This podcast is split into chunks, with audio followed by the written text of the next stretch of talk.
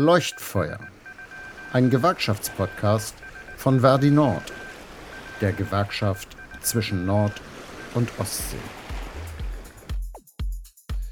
Hallo und herzlich willkommen zu einer neuen Ausgabe unseres Podcasts Leuchtfeuer vom Verdi-Landesbezirk Nord. Mein Name ist Frank Schischewski und ich bin der Pressesprecher hier im Verdi-Landesbezirk. Wir haben heute ein Thema, das derzeit überall in Schleswig-Holstein und Mecklenburg-Vorpommern die Menschen bewegt. Zumindest die Menschen, die Kinder haben, die von Kindererziehung betroffen sind. Und das Thema ist die Kita-Öffnung. Die Kita-Öffnung ist in aller Munde. Die Politik gibt da gerade richtig Gas und die Kitas sollen wieder hochgefahren werden zu einem halbwegs normalen Betrieb. Und das brauchen wir natürlich auch für die Mütter und Väter, die auf die Kita-Plätze auch angewiesen sind, um ihrem Job nachgehen zu können, um eine Vereinbarkeit von Familie und Beruf zu haben. Aber mit dem jetzt fast überfallartigen Hochfahren der Kitas, da ist so ein bisschen der Arbeits- und Gesundheitsschutz zum Beispiel für die Beschäftigten auf der Strecke geblieben. Und da möchte ich heute mal drüber reden, wie ist eigentlich die Lage und die Situation in den Kitas. Und dazu habe ich mir erlaubt, zwei richtige Experten dazu zu ziehen. Hier bei mir im Studio, da sitzt die Kollegin Hilke Babbel. Hilke, herzlich willkommen. Ja, hallo, moin. Hallo und dann am Telefon darf ich heute begrüßen unseren Kollegen Daniel Tabrogge. Daniel ist hauptamtlicher Kollege und Experte in Sachen Kitas in Mecklenburg-Vorpommern, heute mal in Rostock. Moin Daniel. Ja, hallo aus Rostock. Ja, ich freue mich total mit euch beiden heute zu dem Thema zu sprechen. Hilke, vielleicht magst du dich ganz kurz mal vorstellen, damit die Kolleginnen und Kollegen, die das jetzt hören, wissen, wer du bist. Ja, gerne. Ja, ich bin Hilke Babbel, bin tätig bei der Landeshauptstadt Kiel im Personalrat und bei Verdi bin ich ehrenamtlich in der Bundesfachgruppe SKJ, dort im geschäftsführenden Vorstand. Ah, dann du hast sozusagen auch direkt das Ohr der Kolleginnen und Kollegen, da kommen wir gleich auch nochmal ganz kurz zu. Wie ist denn im Moment die Situation in den Kitas? Was nimmst du da wahr? Was hast du an Rückmeldungen bekommen? Ich glaube, du hast auch mal richtig abgefragt, wie ist eure Lage in den Kitas? Ja, also von den Kollegen wird das schon als sehr schwierig wahrgenommen, weil dieses schnelle Hochfahren, dieses jetzt auf einmal so viele Kinder betreuen zu müssen, schon sehr irritierend auch für die Kollegen vor Ort ist. Sie müssen also praktisch gucken, dass die Kinder sich nicht begegnen, was an sich ja schon ziemlich schwierig ist. Und dadurch, dass die Kinder es überhaupt nicht gewohnt sind, die freuen sich wieder in die Kita zu kommen, sich frei bewegen zu können. Und das geht im Moment alles gar nicht. Also es müssen Wege vorgegeben werden, die Kinder gehen können, damit sie sich nicht begegnen. Sie können die Waschräume nur zu bestimmten Zeiten oder mit bestimmten Kindern benutzen. Das Außengelände kann nur benutzt werden als gesamte Gruppe und halt auch abgesteckt. Und das macht das natürlich sehr schwierig für unsere Kollegen, das alles im Blick zu behalten, ne? Ja, die Kolleginnen und Kollegen in den Kitas haben wir immer kennengelernt als ganz, ganz engagierte Kolleginnen, die mit dem Herz bei den Kindern sind. Ich glaube, sonst kann man so eine Tätigkeit auch gar nicht machen, wenn man das nicht mit Herzblut macht. Ich glaube, das ist im Moment eine ganz, ganz schwierige Situation. Die Politik, du hast es gerade eben erwähnt, hat ja sozusagen das Hochfahren ziemlich abrupt gemacht. Daniel, vielleicht einmal kurz zwei Worte zu dir und zu deiner Einschätzung. Du bist ja in dem politischen Geschehen ganz gut beteiligt. Wie sieht das da aus deiner Sicht aus? Ja, ich habe in den letzten Wochen in vielen Expertinnenrunden, so heißen die zumindest, des Sozialministeriums oder Sozial- und Bildungsministeriums mit telefoniert. Das funktioniert ja alles im Moment nur über Telefonate, Telefonkonferenzen. Dort ist der Fokus im Moment darauf, dass die Kitas wieder öffnen sollen und die Frage immer, wie kann das umgesetzt werden? Die Sicht ist da natürlich in erster Linie immer eine Verwaltungssicht aus Sicht von Landespolitik, von kommunaler Ebene und dann kommt die Praxis, also die Träger der Kitas da rein und ich kann das nur bestätigen. Es gibt im Moment Vorschriften, die gemacht werden, die hinterher auf die Praxistauglichkeit abgeprüft werden müssen. Wir haben immer den Aspekt von Arbeits- und Gesundheitsschutz mit eingebracht, mit der ganzen Frage, wer darf wann wo arbeiten, zu welchen Bedingungen, Konditionen, Umständen, was ist mit Risikogruppen, was ist mit dem täglichen Geschehen in den Kitas, also wie finden dann überhaupt Pausen von den Kolleginnen und Kollegen statt und so weiter und so fort. Das waren die Punkte, die wir da jetzt eingebracht haben. Ja, danke schön, Daniel. Was braucht es denn, Hilke, aus deiner Sicht jetzt, um überhaupt in so einen Regelbetrieb wieder zurückzukehren? Also was brauchen die Kolleginnen und Kollegen in den Kitas konkret jetzt aus deiner Sicht? Naja, für die Kollegen muss im Grunde ja gewährleistet sein, dass tatsächlich auch der Gesundheitsschutz trotzdem, dass die Kinder betreut werden, irgendwie umgesetzt werden muss. Also es kann ja nicht angehen, dass zum Einkaufen bist du verpflichtet, einen Mundschutz zu tragen und wenn du in die Kita gehst, wird das alles ausgehebelt und da wird so getan, als wenn die Welt noch in Ordnung ist. Das geht aus meiner Sicht nicht. Also es müssen ja entweder ganz klar die Tests gefordert werden, dass die Kitas wirklich grundsätzlich getestet werden, dass Schutzsachen angeboten werden, meinetwegen auch Kleidungsmöglichkeiten, die dann auch mit 60 Grad gewaschen werden kann, die gar nicht mit nach Hause geschleppt werden und. Also solche Sachen müssen ganz klar geregelt werden und da ist überhaupt keiner dran, ne? Da kümmert sich kein Mensch drum. Es gibt derzeit überhaupt keine Schutzgeschichten für die Kolleginnen und Kollegen. Also Mundschutz ist keine Pflicht. Also sie dürfen Mundschutz tragen, wenn sie es gerne möchten, aber davon wird aus pädagogischer Sicht abgeraten, gerade bei Krippenkindern, die einfach auch ganz viel über Gestik und Mimik natürlich auch erkennen. Und bevor die Kinder einfach den halben Vormittag in der Ecke liegen und schreien, weil sie Angst haben, verzichtet natürlich fast jeder einfach auch schon freiwillig darauf, diese Schutzmasken zu tragen. Mhm. Und dann bleibt es wieder an den Beschäftigten hängen und das finde ich auch nicht fair, ne? Ja, ist eine schwierige Situation, denn wenn so eine Kita letztendlich zumachen muss, weil sich da wieder was ausbreitet und wir erleben das ja gerade in diesen Tagen immer wieder, dass wir hören, in Restaurants und überall gibt es Ausbrüche. Dann hilft das natürlich niemandem. Dann hilft das weder den betroffenen Eltern, weil die dann ihre Kinder auch nicht mehr in die Kita bringen kann. Und es gefährdet natürlich auch die Beschäftigten wie auch die Eltern. Daniel, wie ist denn da so deine Einschätzung? Hat die Politik inzwischen verstanden, insbesondere auch in Mecklenburg-Vorpommern, glaube ich, bist du aktiv beteiligt gerade, dass wir da ein bisschen mehr tun müssen? Na, verstanden hat die Politik in erster Linie, dass die Situation in den Familien im Moment sehr schwer ist, in den letzten Wochen oder sehr schwer war und dass die Kitas deswegen auch wieder öffnen müssen. Was den Arbeits- und Gesundheitsschutz angeht, da fährt man im Prinzip so ein bisschen auf Sicht im Nebel.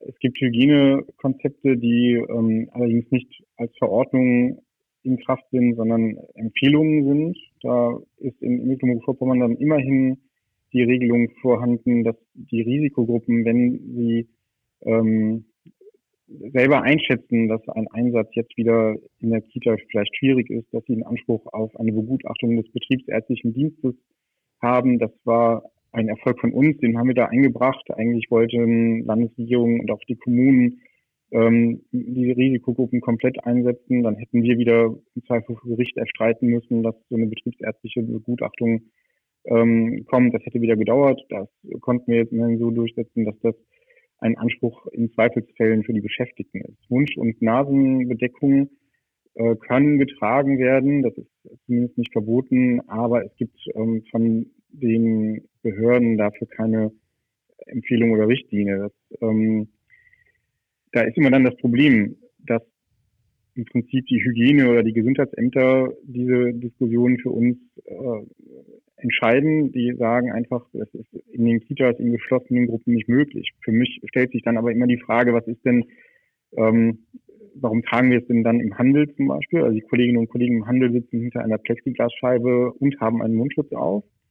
Was unterscheidet das denn dann von so einer Arbeit, wo ich jeden Tag die Kinder relativ nah sehe? Und die Praxishinweise sind ansonsten auch so ein bisschen, ich will jetzt nicht sagen schnell gestrickt, aber manchmal muss man sich schon fragen, ob da die Realität und auch die Praxisnähe vorhanden ist. Ein Beispiel vielleicht, die Hygienehinweise des Landes Mecklenburg-Vorpommern haben so ein paar Empfehlungen gegeben, wie der Alltag aussehen kann, insbesondere in der Situation Holen und Bringen von Kindern. Und für die Krippe wurde da zum Beispiel angemerkt oder vorgeschlagen, dass die Kinder im Flur auf eine Decke gesetzt werden von den Eltern und die Erzieherin oder der Erzieher, also die pädagogische Fachkraft, dann rauskommt und das Kind auf dieser Decke in den Gruppenraum zieht, damit ein Kontakt zwischen den Eltern und dem pädagogischen Personal nicht erfolgen soll. Das stelle ich mir höchst zweifelhaft vor. Das ist ja so eine Situation, dann kann man es auch gleich irgendwie durch eine Klappe irgendwie das Kind abgeben, statt das dann über so eine Decke zu ziehen. Ich glaube, das ist in der Praxis überhaupt nicht umsetzbar. Ja, Hilke schüttelt auch so ein bisschen gerade den Kopf hier da. Nee, als ich das gelesen habe, habe ich wirklich gedacht, das ist, kann es echt nicht sein, also dass ich mich verlesen habe, aber es steht da wirklich drin. Ja, Hilke, was sagst du so aus pädagogischer Sicht dazu? Wie muss man sich das so vorstellen? Ich habe gerade ein Bild vor Augen gehabt, das ist echt schwierig, oder? Ja, und aus meiner Sicht ja auch überhaupt nicht realisierbar, weil wir dürfen ja auch nicht vergessen, es waren ja die meisten Kinder jetzt auch ganz lange nicht in der Einrichtung. Also das bedeutet ja, die müssen sich ja auch ein Stück weit wieder daran gewöhnen, in der Einrichtung zu sein und wieder mit dem pädagogischen Fachpersonal zusammen zu sein, mit ihrer Betreuungsperson. Und das tatsächlich einfach nur reinschieben und nichts weiter sagen, das finde ich schon sehr problematisch. Also auch zum Wohle des Kindes kann das irgendwie überhaupt nicht sein. Und es sind ja auch die Diskussionen jetzt in Gange, die Eingewöhnung. Im Sommer es kommen ja auch die neuen Kinder wieder in die Einrichtung.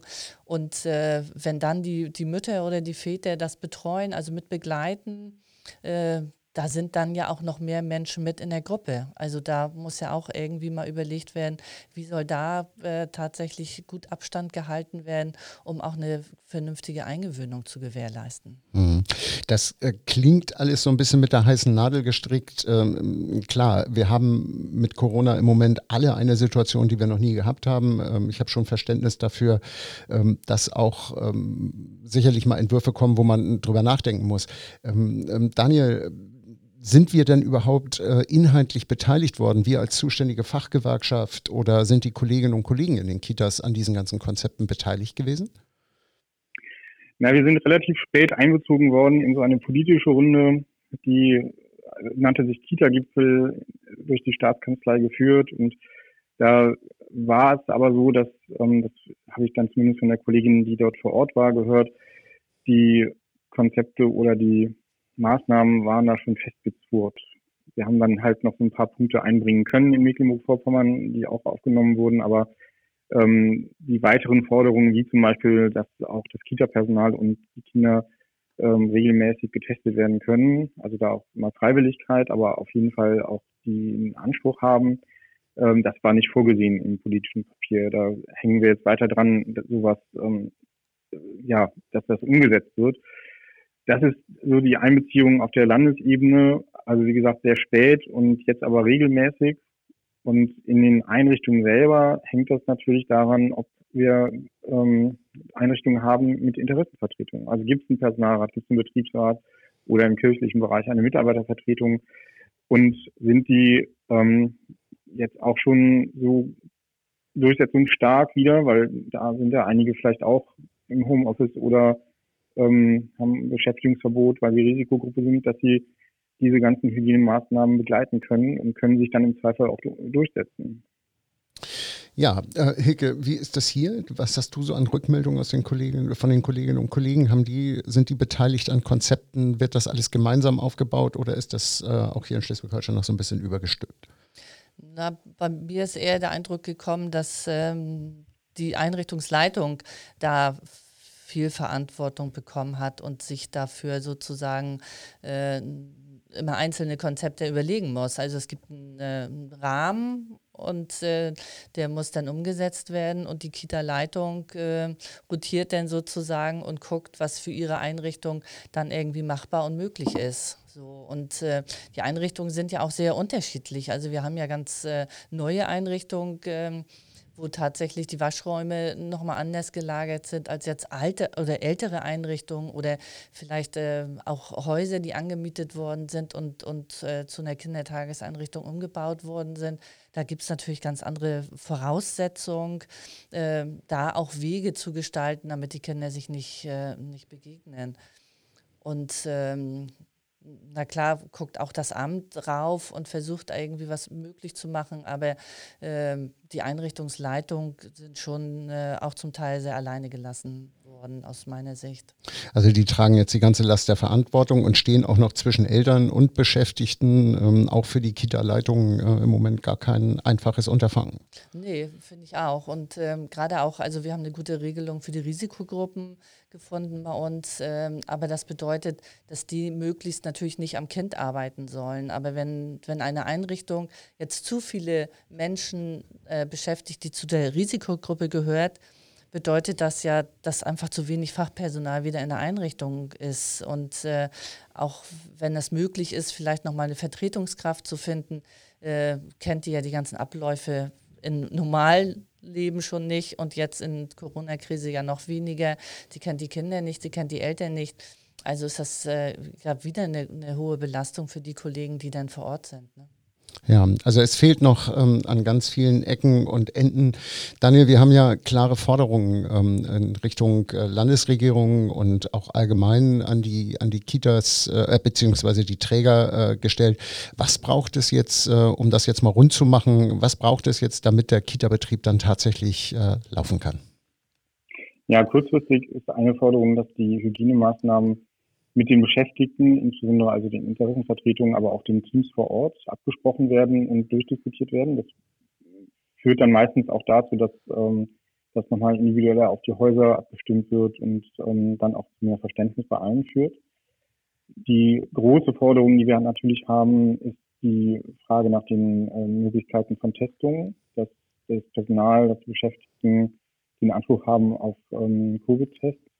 Und wir haben immer die Forderung, dass es in diesen Zeiten vielleicht etwas schwieriger tarifpolitisch umzusetzen, aber dass es eine Prämie, eine Anerkennung für die Kolleginnen und Kollegen gibt, die jetzt entweder die ganze Zeit in der Notbetreuung schon gearbeitet haben oder die jetzt auch wieder unter diesen Bedingungen anfangen zu arbeiten. Und insbesondere, das ist ja gerade auch schon genannt worden, für die Leitungskräfte, die ja echt zwischen allen Stühlen manchmal sitzen, dass es so eine Prämie dann auch gibt. Im Pflegebereich haben wir das ja schon als Verdi errungen und jetzt muss das in den Sozial- und Erziehungsdienst. Dann ist die ganze Frage des Arbeitsschutzes in den Einrichtungen nochmal, wie geht es mit Schutzausrüstung, wie ist die Hygiene umgesetzt, haben wir ausreichend Zeit und auch Personal für Reinigungen von Räumen und da steht und fällt ja vieles mit.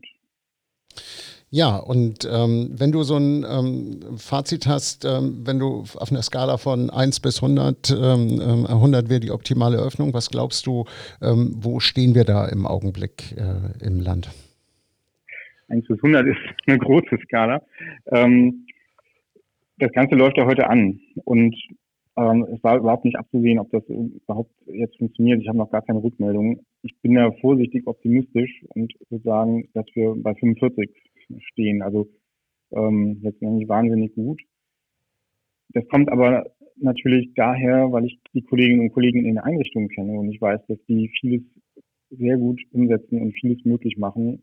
Dafür werden sie immer noch auch zu schlecht bezahlt, aber das hängt damit zusammen, das hattest du vorhin auch schon gesagt, die arbeiten mit Herzblut da und wollen natürlich jetzt auch die Kinder wieder sehen.